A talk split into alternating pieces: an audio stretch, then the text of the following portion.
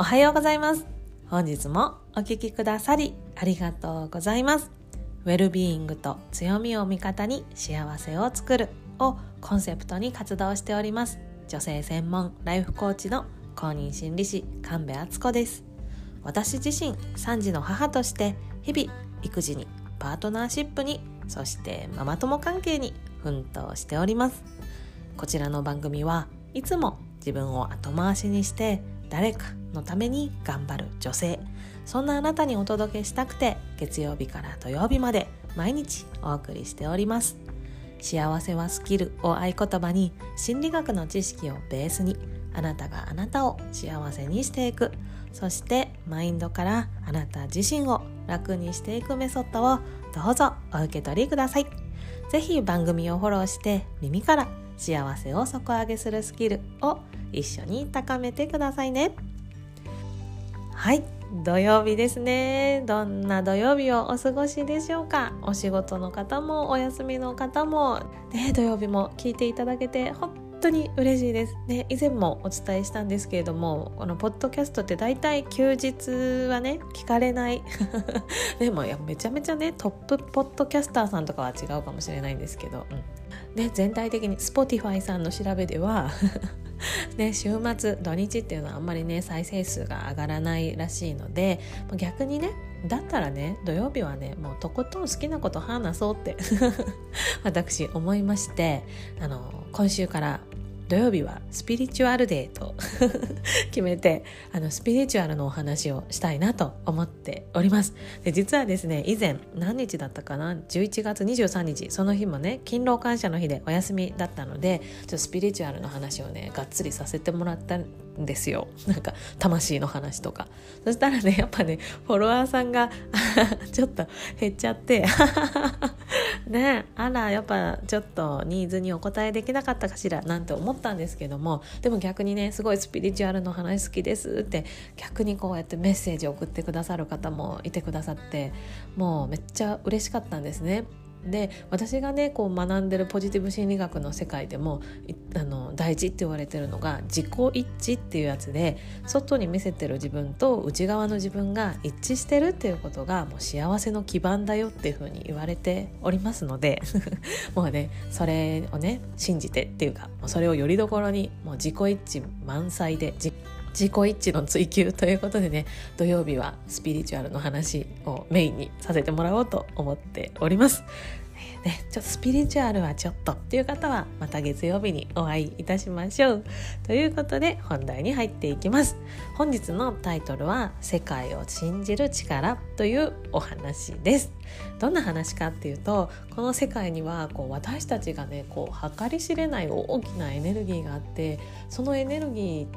とかパワーとか力っていうのを私たちは知らずに受け取って生活していて、その力を信じて人生を進めていくと本当になんていうのかな、心の底にね、心の基盤に安定的に穏やかなものが流れるようになるんですね。で、それによってこうどんなことにも挑戦できたりとか、自分とのいい関係が作れたりとか、もちろん自分といい関係が作れるから他人ともいい関係が作れるようになって幸せ度が底上げされていきますよというのが今日のお話です。で、本題に入る前に一つご紹介をさせてください。実は私初めてポッドキャストのコラボ配信というのにお呼ばれしてまいりました。嬉しい、やったそう、めちゃくちゃ嬉しいお話でございます。で、どなたとねコラボ配信させていただいたかっていうと、こうね私の恩師桜木彩乃さんでございます。彩乃さんはヨガのインストラクターでもあり、そして手相家でもあり、そして企業塾の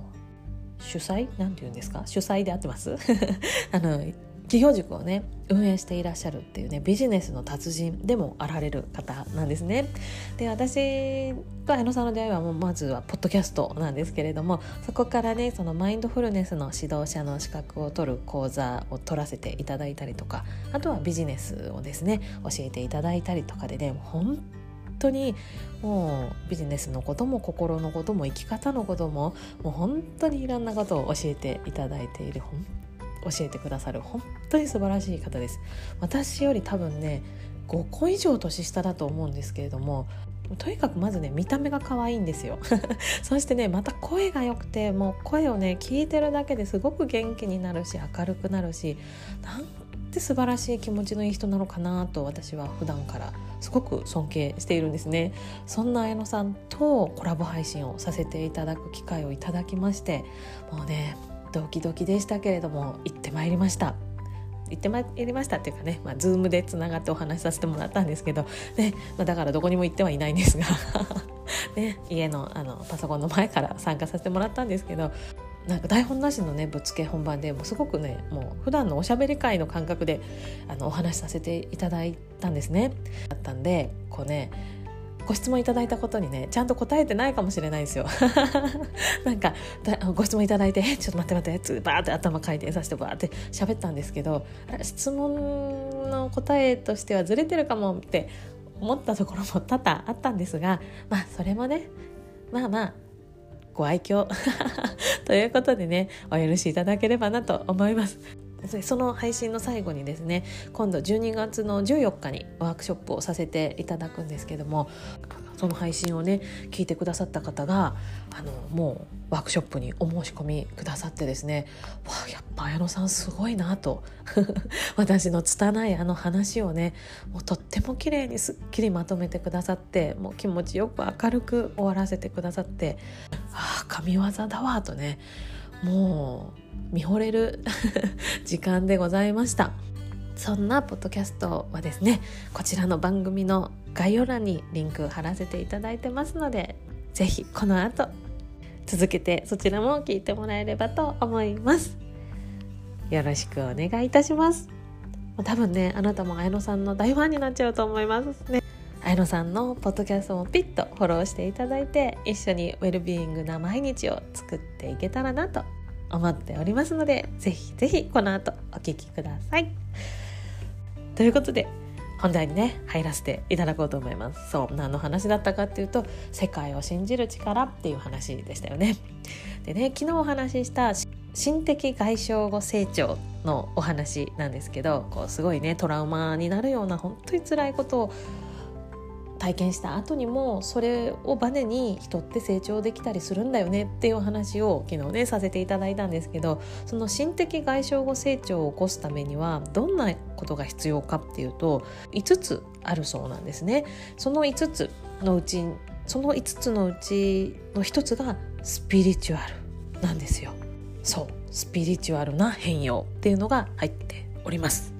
5つね先に紹介させていただくと、1つ目は人間としての強さ。こうね辛いことでも私はそれを乗り越えたんだ、生き抜いたんだ、私は強いんだっていう風に自覚できるっていうことと、2つ目が新たな可能性。それを経験したことでそれまでやってこなかった行動を新しく選ぶようになるっていうこと。そして3つ目が他者との関係。そのつながり、周りの人とのつながりがね、その事件がその問題があったことで新たに生まれたりとか深くなったりするっていうこと。そして4つ目が人生に対する感謝。こう、もちろんあれを乗り越えても私は生きてるっていうね感謝ももちろんそうなんだけども、こう外側に向かっていた感謝が自分の内側にね向かっていく、その感謝だったり希望だったり、あとはもうただ日常があることへの感謝とかね、そういうものを感じられるようになったり。そして5つ目がスピリチュアルな変容と言われていて、なんで私がこんな目に遭わなきゃいけなかったんだろうとか、これが起こった意味って何なんだろうとか言って考えていくことで、人生の目的だったり意義っていうスピリチュアルな段階に入っていくっていうね、この5つの因子が揃うと心的外傷後成長っていうのが起こりやすくなるんだそうです。で今日お話ししたいのはこのねスピリチュアルな変容のお話なんですけれども、これね私自身この5つの因子全部あったなって思うんですよ。その大きな事件に巻き込まれた直後はもちろんねそんなこと思えなかったですよ。もう本当にもうねなんでこんな目にと思ったし、もう本当にたくさんの人を恨んだし、もう本当にどん底暗黒だったんですけど、まあ、でもねちょっとずついろんな人の助けを借りながらこの5つの因子をね揃えていって、最終的には成長できたなって乗り越えたな、あれがあったから今があるなって思えるようになったんですけど、そのうちの一つのスピリチュアルな変容、まさに私も実感しました。でね、なんでこんな目にあったんだろうとか、こんな目にあってまで生きてなきゃいけない理由って何なんだろうとかね、いろいろ考えたんですけど、そうやって考えることで人生の意味を見出したりとか、あとはね前回いつだったかな、そう23日にねお話ししたんですけど、こう私たちっていうのは魂がもともとあって、その魂が肉体を借りて今私はここにいると。で、私がこの人生を生きている意味っていうのは、この魂がこの人生でこれを到達するぞって決めて生まれてきた、その魂が決めたこれをやるぞっていうところに向かって、私はいろんなことを乗り越えてそこに向かって生きているんだっていう風に私は思えるようになったんですねね、その23日の聞いてない人はね、さらっとこんな話をしている私にって引いたかもしれないんですけど、でも私は本当にそう思っております。てかそうでも思わないと、あんなに辛い目にあってまで生きてなきゃいけない理由がないなって思ったんですよね。これを乗り越えて成長して、その先に何があるんだろうと思ったら、幸せの先にあるものって何なんだろうってそんなことを考えてたらね、さっきみたいなことにたどり着きました。で、それと同時にそのね魂だったりとか、この世界にある大きな力、エネルギーっていうんですかね、なんか人によってはねそれを宇宙のエネルギーとかねいう風に言われるけれども、そういう私たちの次元を超えた大きな力がこの世にあるっていうことを感じられるようになると、なんだかね、なんか大丈夫かもって思えるようになったんですよよくわかんないですよね、ここの流れね。もうちょっと詳しく説明しますね。そう、何かっていうと、この世界にあるもの全てがもう私たちが知ってることだけで構成されているって思うのって傲慢だと私は思うんですよね。こう見えないものとか、まだ分かってないものっていうのがたくさんあるはずだと思うんですよ。で、多分ね、引き寄せの法則とか言うじゃないですか。あとはこうね、セレンディピティとかシンクロニシティとか言うけど、こうなんか不思議だけど導かれるっていうんですかね。そういうことがね、生きてると起こったりすると思うんだけれども、そういう分かってないし、あるのかどうかも分からないけれども使ってるもの、恩恵を受けてることって絶対あると思うんですよね、私は。で、なんか Wi-Fi とか Bluetooth とかって見えないじゃないですか。でもここにありますよね。そしてそれに私たちってめちゃくちゃ助けられてますよね。で、その Wi-Fi とか Bluetooth とかって人が作ったものだけど、そういうようなものでもう人間が作ってないもの、もう元からあるものっていうのが私あると思うんですよね。でね、そういうものがあるっていうのを信じた方が人生すごくね、なんかあんまりよく生きられるよなって思うんです。世界の大きな流れとか、私たちには見えない大きな流れに身を委ねるみたいな感覚をね、一つ手に入れるスキルとしてね、一つあなたの道具箱ですかね、あなたがいろんな問題を乗り越える時の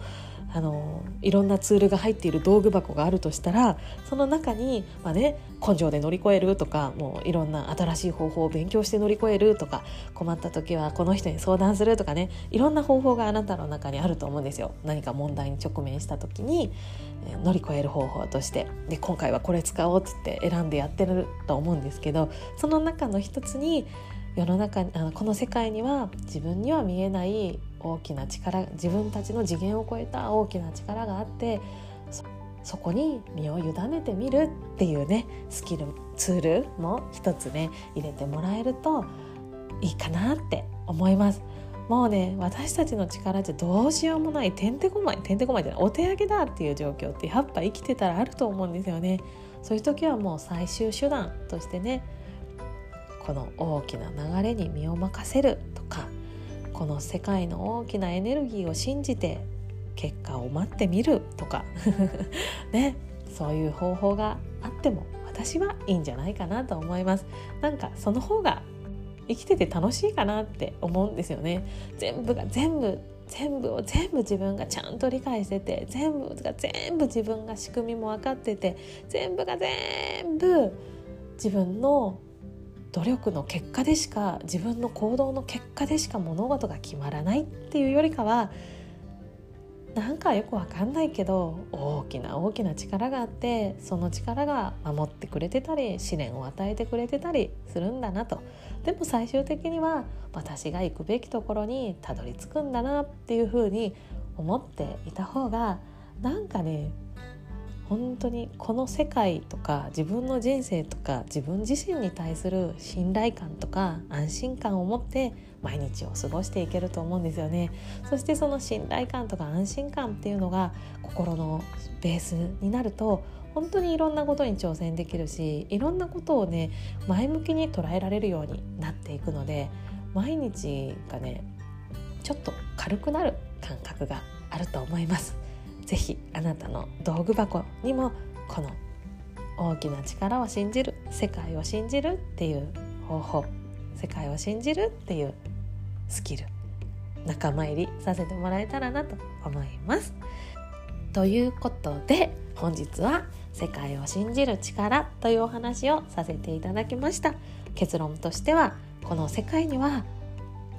私たちの次元を大きく超えた、もう本当に大きな力があって、それが最終的には守ってくれたり力づけてくれたりするんだよって、そうやって思う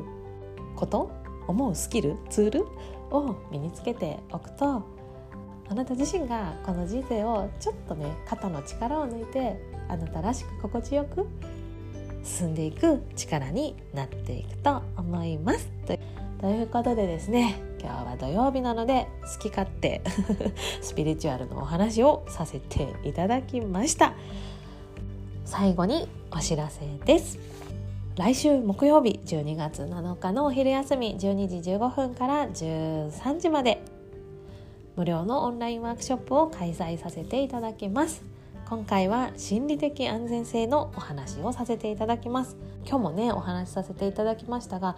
安全な場所があるっていうことだけで私たちってすごくね、挑戦する力が湧いてくるんですよね。そして人って挑戦しないと成長しないし、今よりさらなる幸せっていうのをね、手に入れることができないんですよね。なので私は心理的安全性っていうのは、挑戦するため、成長するため、幸せになるための一番の基盤だと思っております。その心理的安全性を作るためのスキルとして、今回は心理的安全性を損なう4つの要素をお伝えいたします。そしてその4つの要素を避ける方法、減らす方法も紹介していきますので、ぜひあなたの心理的安全性を高めて幸せに近づくヒントを受け取りに来てください。詳細は番組概要欄に貼っておりますので、そちらからお申し込みください。あなたにお会いできるのを楽しみにしております。ということで、本日も良い土曜日をお過ごしくださいね。ではまた明後日月曜日にお会いいたしましょう。最後までお聞きくださりありがとうございました。ブルームオアシスの神戸初子でした。